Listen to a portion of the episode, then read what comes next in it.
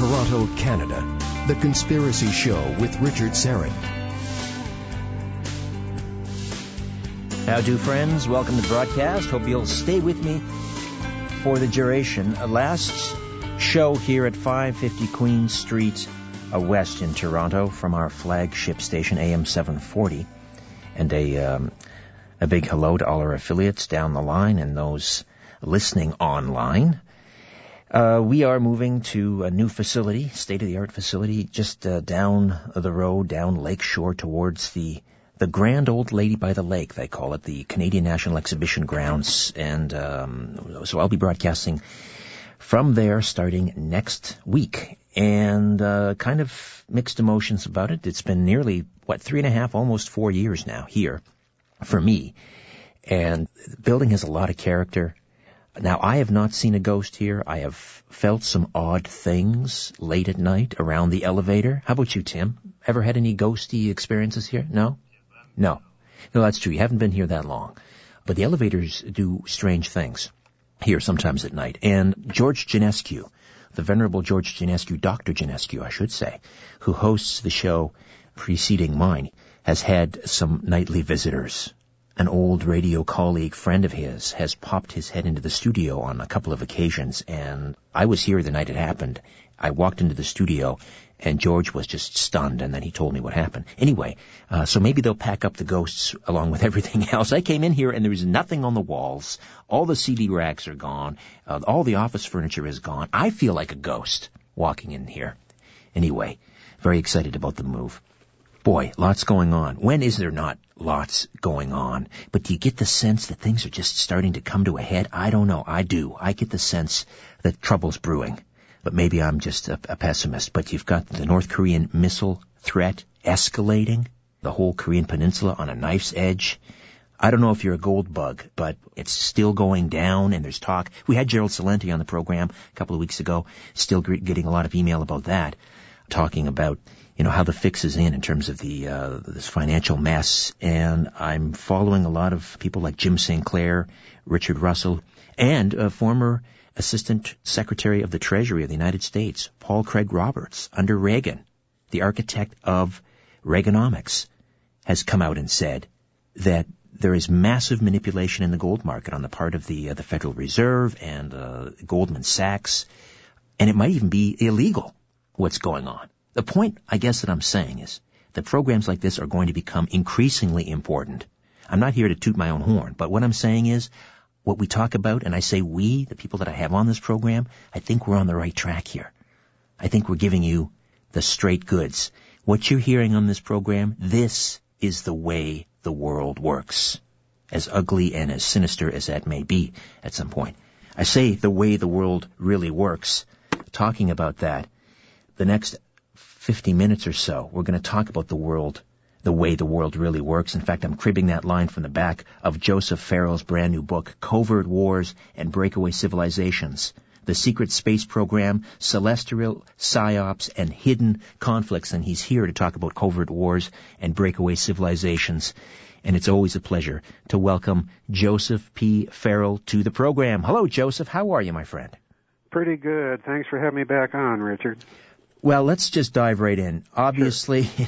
we could do a month of shows on this on this topic, and you've you know this is uh, an ongoing series for you. You've tackled this mm-hmm. topic from various angles.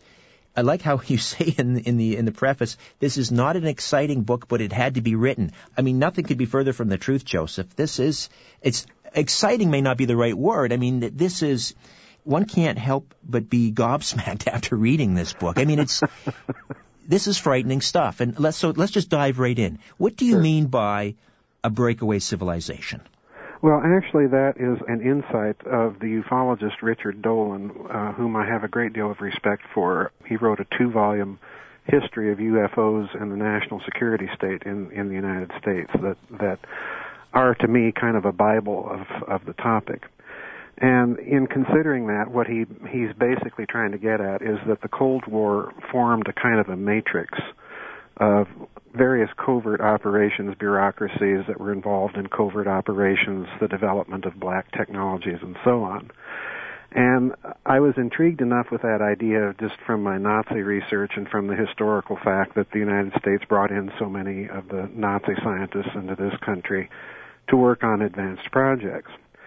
And this particular book, what what motivated me to write it is is something that you you began your show with, and that's the manipulation of gold. okay. Yes, it all ties together, doesn't it? Yeah, it does.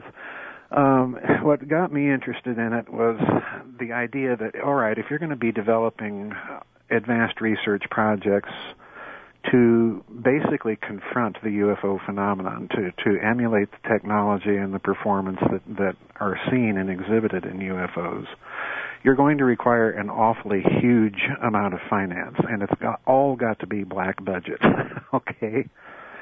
And that kind of led me to the conclusion, well, at the end of the war, the Axis powers, particularly Nazi Germany and, and Imperial Japan, had literally respectively plundered both Europe and, and Asia of, of just an enormous amount of, of bullion.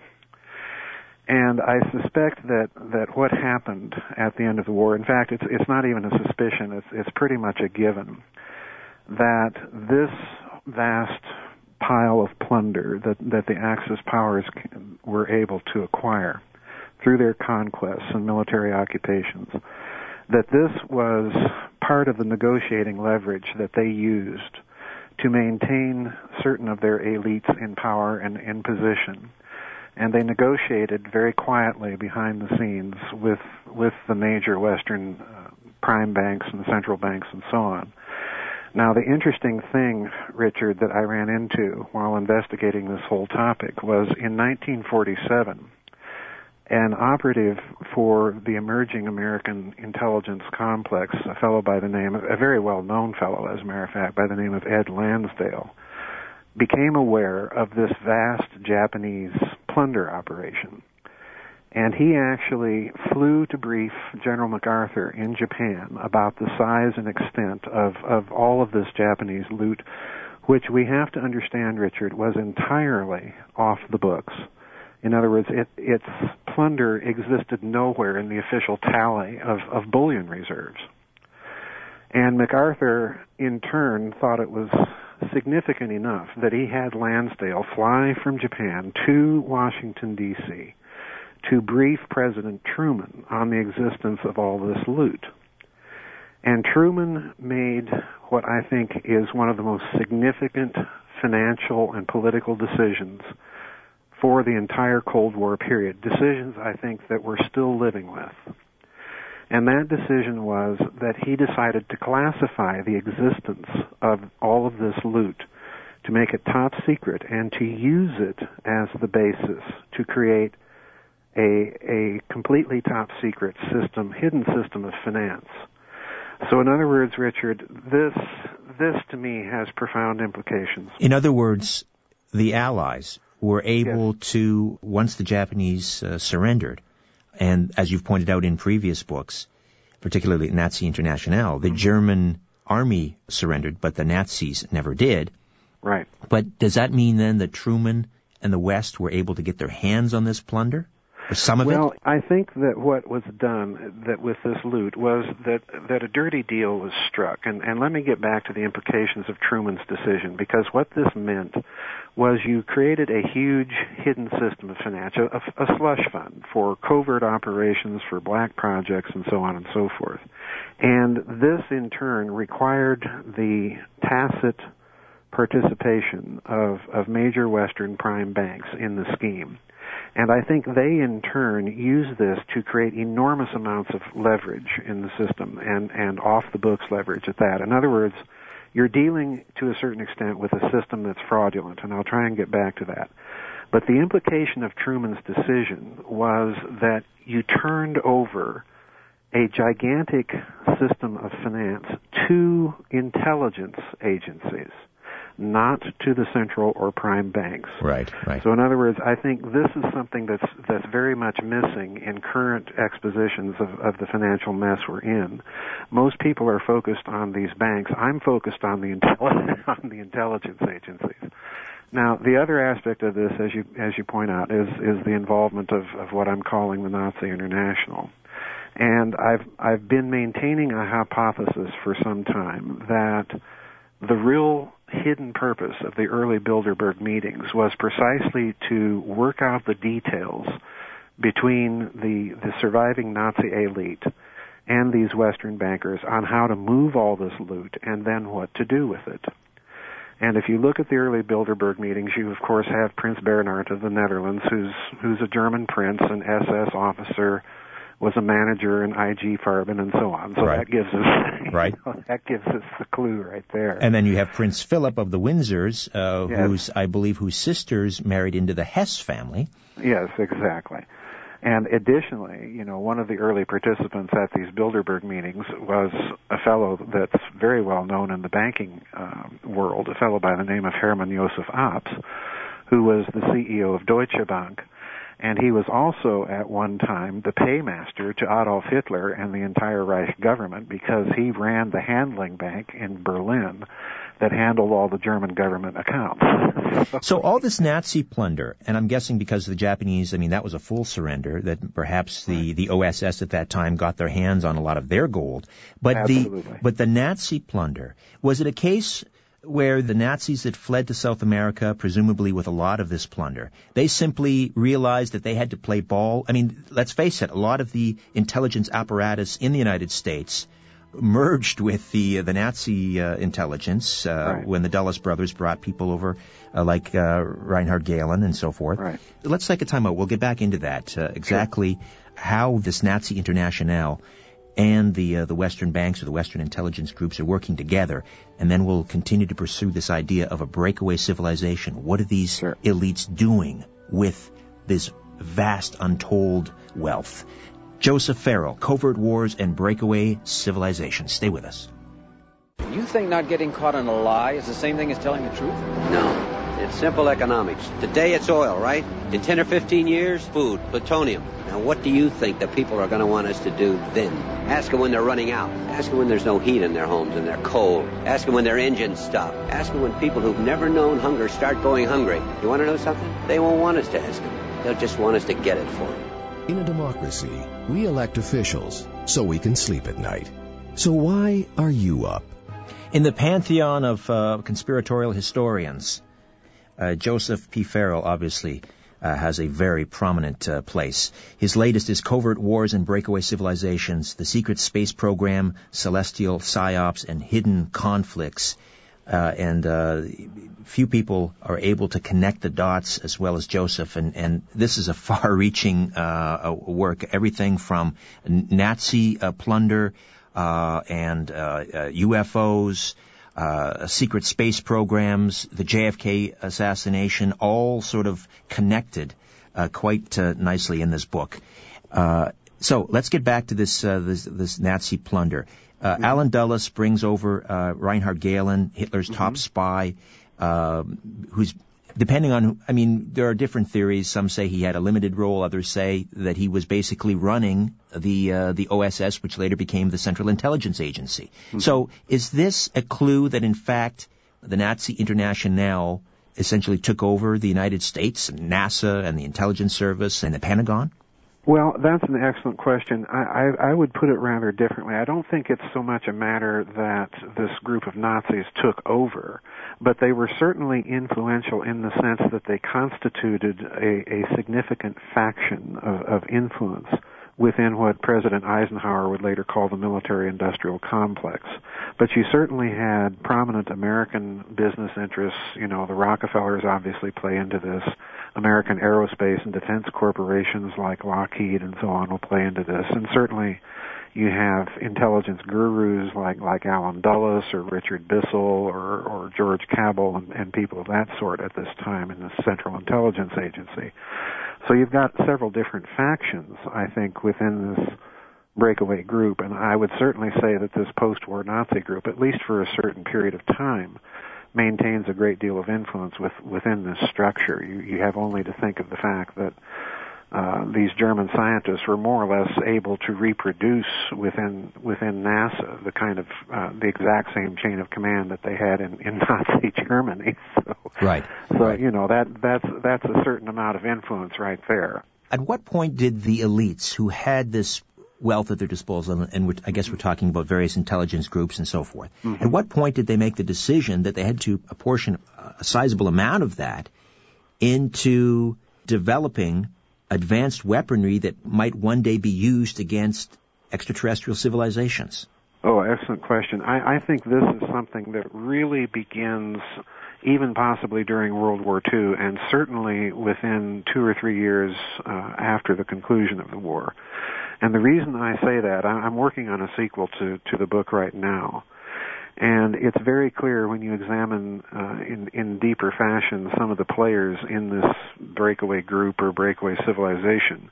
It's very clear that the American military is considering all hypotheses that it can to account for the UFO phenomenon.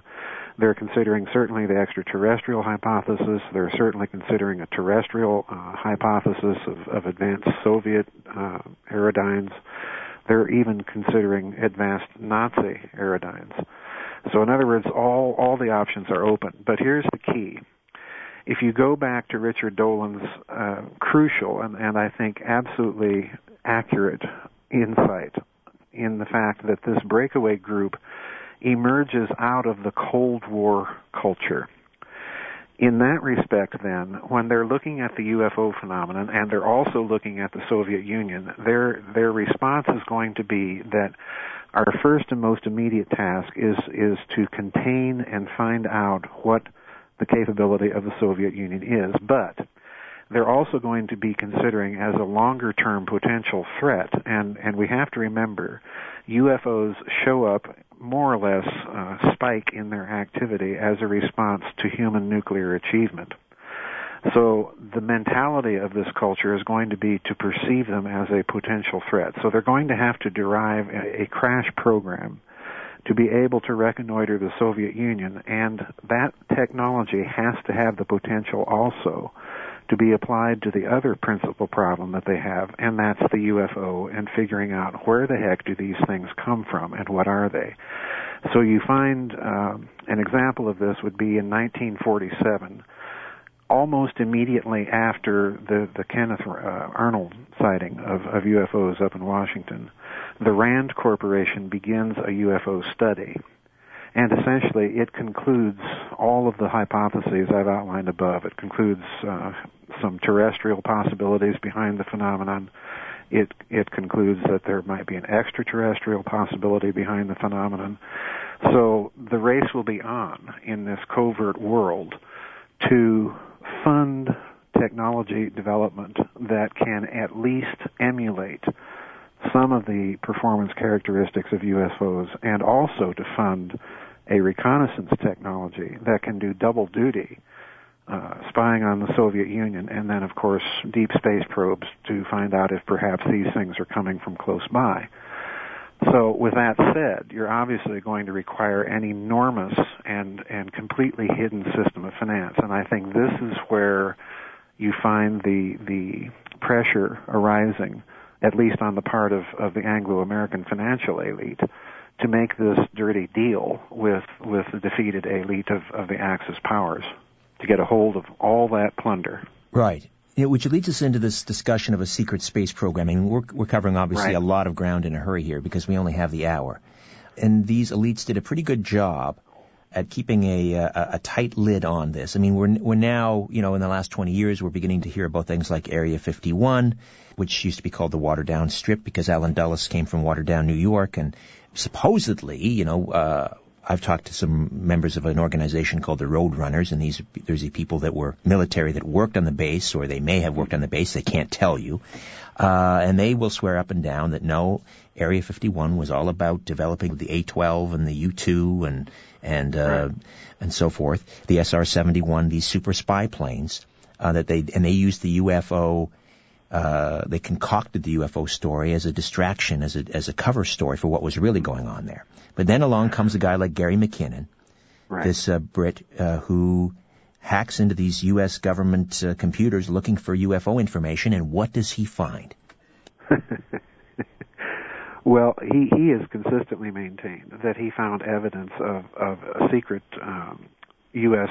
space fleet And the interesting thing here, Richard, is if you go back and look at the memoirs of, of Ronald Reagan, and I'm I, to this day I'm kind of surprised that this made it past the censors. But Reagan, in his memoirs, uh, discloses the fact that when he was briefed coming into office, he was told that the United States had an off-world personnel transport capacity of 300 personnel. Now, if you do the math on the on the space shuttle, that little number there uh, tells you that that whatever the U.S. had, it's not all being covered by the space shuttle. so, no, that's not so going to get it done. Yeah, exactly. There's there's something else that that exists. And you know, when you when we come back, hopefully we can get into this bearer bonds scandal because to me this was a huge and hugely significant set of stories that the Western media just altogether dropped like a hot potato. and I think the reason why is is it began to to expose this hidden system of finance that that was erected after World War II. And the amounts of money were so astronomical that, that I think it's fairly clear that it might be a, a, part, a component of this secret space program. And then and, 9/11 figures into this as well, and we'll get into that hopefully if time permits. And if not, we'll do a part two, uh, Joseph, but and a part three. But uh, so uh, this Nazi plunder and the, the, the plunder from the Imperial Army in Japan after World War II. This money is going into these black op programs which are developing deep space platforms that are out there right now as we speak. Uh, and, and this is what Gary McKinnon sort of stumbled upon uh, and found evidence for when he was hacking into this government, these government computers. Uh, and so, again, we, you know, Ben Rich, his same famous utterances on his deathbed, supposedly, when oh, he yeah. said, actually, this wasn't on his deathbed. This was he was lecturing at this point. This was in the early '90s, and he said to some engineer, right. engineering students. Those, yeah, I think those were 1993, 95, somewhere in there. Right, but I think he repeated it on his deathbed to a reporter. Oh, yes, but in, yeah, he, did. During he a did. lecture, he was telling some engineering students, "We now have the technology to take ET home." ET home. That's what he was And talking about. Well, there's another interesting quotation by Ben Rich from the same lecture, and and that was that that we the um, Lockheed was under contract to take ET home, which is very very suggestive uh, as to what part of the agenda might have been in this secret space program, and and again, I think that agenda emerges from the mentality of of this uh, covert operations, covert uh, development uh, bureaucracy, if you will. So, what are we talking about here? Are we talking about uh, colonies on Mars already? Uh, you know, we're we're, we're talking we're, we're toy, toying around with the idea of maybe one day sending uh, man to Mars, but it sounds like we've been there already for some time. It could be. I, I tend at at this juncture to to hold the question open. Although my my druthers and inclinations would be to say no, it's it's not progressed to that point. But Ben Rich did say yet another very interesting thing, and, and this clues us in that, that there was some real behind the scenes development of very different principles of science. And that is, he said, we found an error in the equations, and now we can take ET home. Now, that's very suggestive because it means that, that this may have been a crash program from the outset, and, and I think this is what he's cluing us into, is that this is something that began shortly after World War II. When you say crash program, you mean recovering uh, alien propulsion systems? No, I, I, or... by crash program, I simply mean that it was a program that was designed to, to accomplish things quickly. Ah, In okay, other words, right, right. it was perceived, the UFO would have been perceived as, as a national security threat, and certainly the more so that you entertain an extraterrestrial hypothesis. So this means that they would have invested huge sums of money. And and the reason is is rather interesting, and and I don't want to get started before a big break here, but but the reasons for for thinking that it would have involved huge amounts of finance is is something I think we need to get into. Well, we have a few minutes before the break. Let's. What Okay. kind of money are we talking about? I've heard figures that you know it's sixty, something like sixty billion dollars a year going into these black ops. I don't know. What, give me a give me some figures. Well, the black budget itself, when I say a hidden system of finance, I'm talking something even deeper and blacker than the so-called black budget. In other words, if this is not money coming from the U.S. taxpayer. This is something that is entirely off the books. it's being run by the intelligence agencies in collusion with with the central banks and, and prime banks of the world.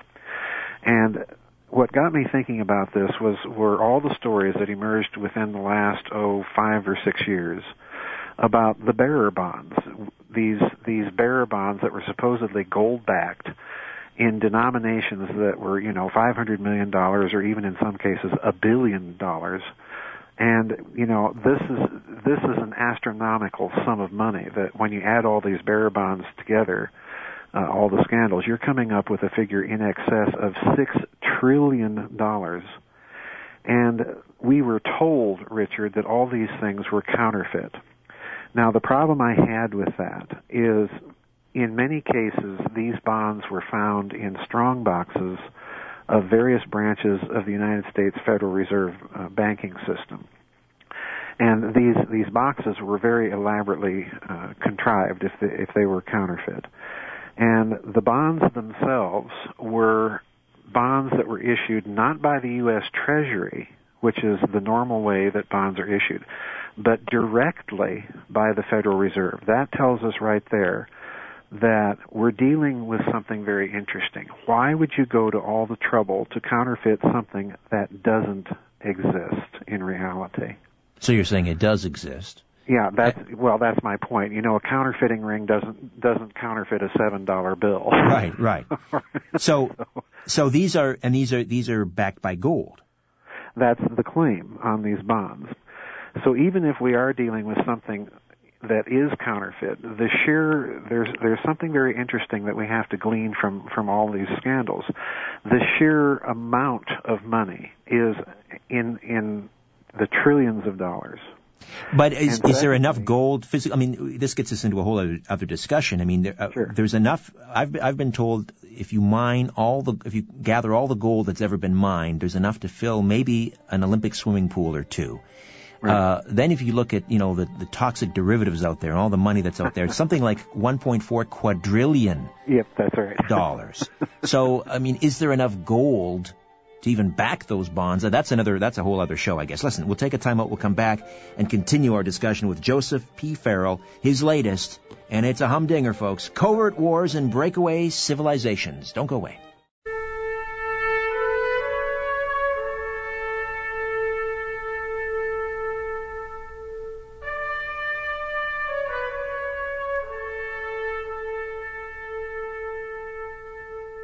Corporations, governments, and sometimes entire civilizations, what goes up must come down. And it lands on The Conspiracy Show with Richard Syrett.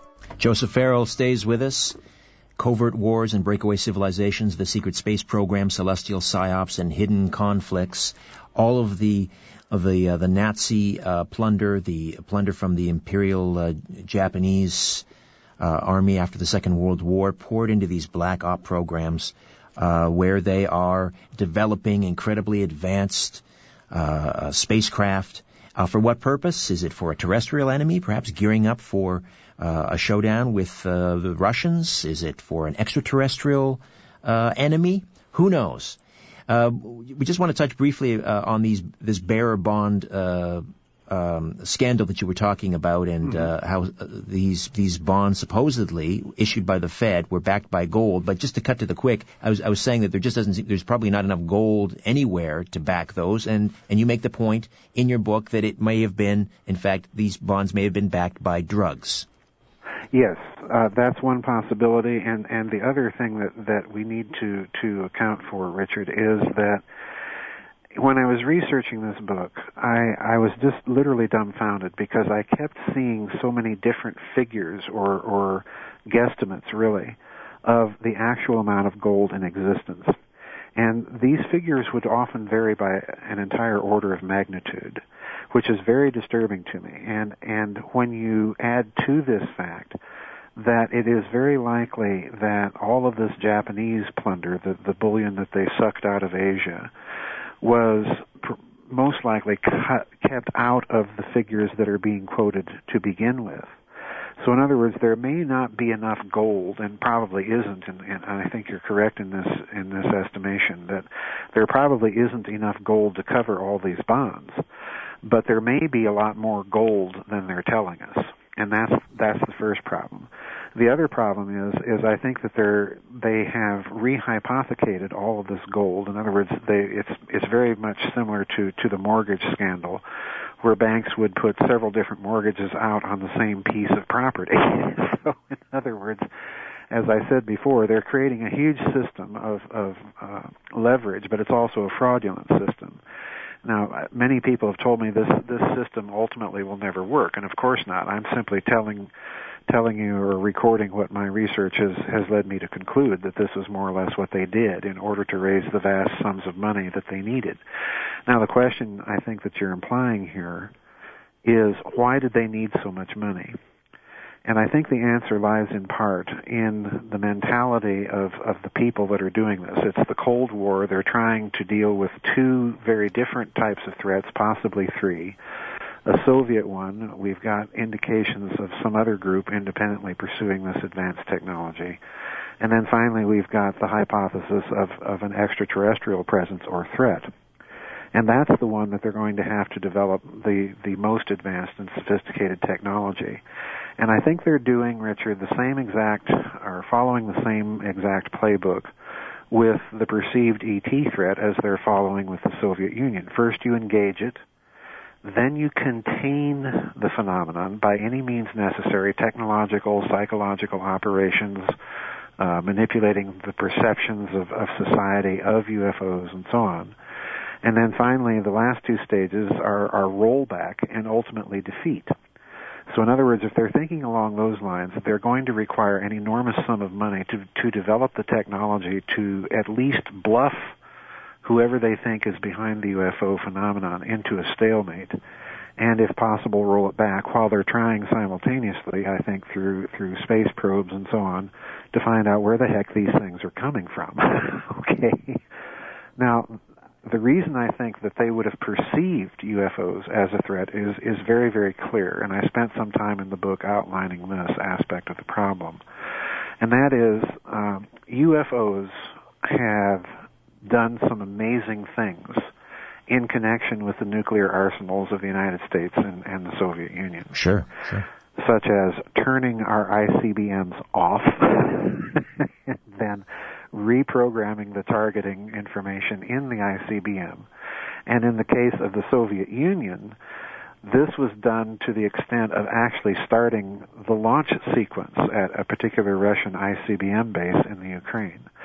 So both nations are going to perceive UFOs as definitely a national security threat and, and move mountains of, of money and expertise into developing some means of at least emulating their performance and, and challenging the, the uh, occupants or beings or whatever are, are behind the UFO phenomenon. This is what I think accounts for this vast system of fraudulent finance that we see going on. The uh, the interesting thing here, though, that that I'd like to get at is is these elites that have at their disposal, you know, right. untold wealth and untold uh, who knows what kind of technology they have at their disposal. And we'll get into this when we come back. But mm-hmm. I'm just I don't get the sense that these people care about you and I.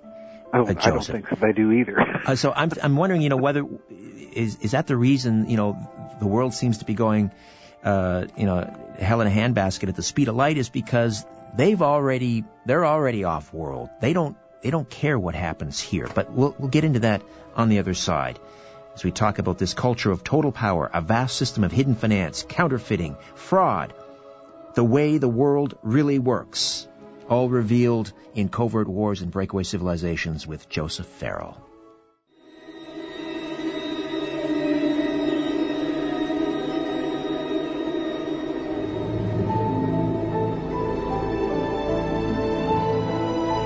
When you look at the sky, ever wonder if someone's looking back? This is The Conspiracy Show with Richard Syrett. Next week on the program, Ron Patton, the editor of Paranoia magazine, will be here to talk about, uh, well, all things paranoia, uh, from mind control to the uh, the assassination of John Lennon, etc. Uh, we'll also speak with Crop Circle researcher Patty Greer coming up on the program. Right now, Joseph Farrell stays with us for a few moments yet. Covert Wars and Breakaway Civilizations is his latest. Uh, these elites, give me a sense of, I mean, what kind of uh, technology do they have at their disposal? Because, uh, getting back to, again very quickly to Area 51, you know, the whistleblowers like Bob Lazar talking about Element 115 and their ability to, uh, essentially, it sounded like they were on the cusp of time travel coming out of Area 51? I mean, give me a sense of the kind of technology, speculate here, that, that the elites may have at their disposal. If we're going to call them a breakaway civilization, I mean, how, how, how far, you know, what, what kind of a rift is there between their civilization and ours? Well, I think it could be a very significant rift, uh, Richard, and here's why. We've, we've already talked about the statements of, of Ben Rich, the, the former head of the Lockheed Skunk Works and his clear indication that they had something that was so revolutionary that he could talk in terms of taking ET home. Now, obviously, there's always the possibility that he could have been lying or exaggerating in, in service of some sort of psychological operation, but I don't think this is the case, and here's why. Uh, on my website, just in the last two weeks, I've been blogging about some interesting things that have been coming out of NASA and then um, in association with, with DARPA, the Defense Advanced Research Projects Agency, which incidentally was one of those agencies set up to kind of brainstorm about advanced technologies precisely during the Eisenhower administration when they're dealing with all of these, these national security problems at the same time. Now, interestingly enough, NASA, there's a scientist at NASA that has claimed that he has redone the, the warp drive equations of, of the Mexican physicist Miguel Alcubierre. And, and pardon me if I'm not pronouncing the, the surname correctly in, in Spanish, but uh, this this was a paper that was seriously published by by a physicist uh, concerning how warp drive would work. Well, this NASA physicist has redone the equations, and and the result was that the idea of a warp drive becomes just practically feasible. So DARPA has come out with the announcement that they want the United States to be warp capable within 100 years. Now, my problem here is is I'm sure that we can we all know the history of covert projects. By the time that we find out about something, like for example, the stealth fighter, the the projects have moved beyond it in terms of their capability by several decades. So we could indeed, as you said before the break, we could indeed be looking at a group of people that have access to some extraordinarily advanced technology that are so revolutionary that they they make everything that we have or know about in the public sphere seem like nothing but a horse and buggy. Um, it, it could be to that to that condition. So you know, I think we have to entertain the possibility of a kind of an alternative three-like scenario that that they may indeed already have bases. The other thing I want to point out that NASA has said recently, and it, it should give everyone pause, and that is they want to start thinking very seriously about the practical way that they can mine asteroids. And here's the thing that they're talking about. They want to take asteroids in near Earth orbit and park them around the moon and and mine them. Now, one of the asteroids they're talking about is Eros 433, and if you look up Eros 433, it's it's a rock about 33 kilometers long and, and maybe 13 to 15 kilometers wide. I don't remember the exact. That's a planet killer. Yeah, exactly. Now, to to talk about moving such an object implies a technological capacity to do so. So they're giving us little indicators of what they're thinking about. And if they're if they're admitting that they're thinking about this publicly, my guess is is that they have some of the technological capability to do it already, at least secretly. So that's that's my suspicion, and, and I think you're right. I think we have to entertain the idea that these people don't really care about us, and the reason they don't is you know they they they have their escape valve, they have their lifeboat to to get off the planet and and uh, go somewhere else. Uh, I, I, want to work in a phone call here in a moment, sure. but let me ask you very quickly, uh, if if possible, uh, and that is, how does 9/11 figure into this? Well, I think again, I think it does because I'm one of those in, in the decided minority within the 9/11 uh, truth movement that thinks that there is the possibility that some sort of directed energy weapon was was used to pulverize the the two twin towers at, at the World Trade Center.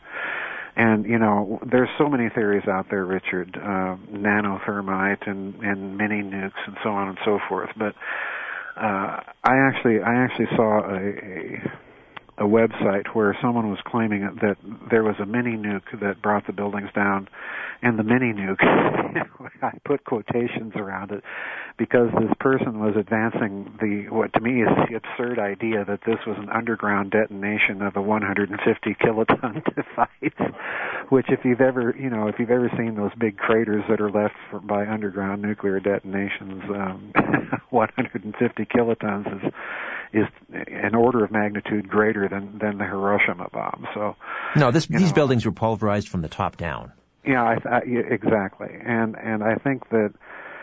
Uh, I, I think, in all honesty, and, and you know, not certainly endorsing the entire scenario that's implied in, in some of her work, but I do think that that Dr. Judy Wood at least has the the basic premise that it might have been some sort of directed energy weaponry involved. I think I think we do have to give that some uh, fair hearing, and I don't think it's had a really fair hearing. I agree. No, I, I think she's onto something. I've had her on the show a number of times, and uh, she's often used as sort of a, the straw man's argument by uh, the people in the mainstream media to say, right. to say, see how crazy these people are. Um, but so the idea was then to to cover up um, some of these financial shenanigans that were going on through the offices at the World Trade Center Tower? Yes, uh, I present that argument in in the in the book Covert Wars and Breakaway Civilizations. I, I think that there is something to be said for that, and and uh, you know we don't have much time, but there are some uh, American and other researchers that have that followed that story, and apparently even the Office of, of Naval Investigations was was looking into some financial malfeasance that was conveniently covered up by the, by the collapse of, of the trade tower. Well, even Rumsfeld hinted at that, um, uh, sort of right. uh, just days before or a week before, uh, talking right. about the missing billions of dollars. Yeah, a missing two trillion dollars. Now, isn't that interesting? Because in the Spanish version of the bearer bond scandal, it was precisely in the amount of two trillion dollars worth of bearer bonds. All right, uh, let's say hello to our good media scientist friend Nelson Thall, who checks in here on the Conspiracy Show. Hey, Nelson, how are you? Hey, very good. How are you doing, Richard? And uh, nice to uh, hear from you, Joseph. Thank you.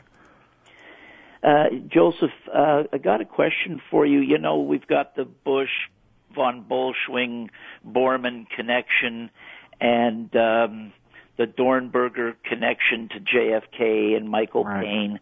Do you think when Bush, the old man, dies, that some of this stuff will then be released. I'm sure he's keeping the lid on it as long as he's alive.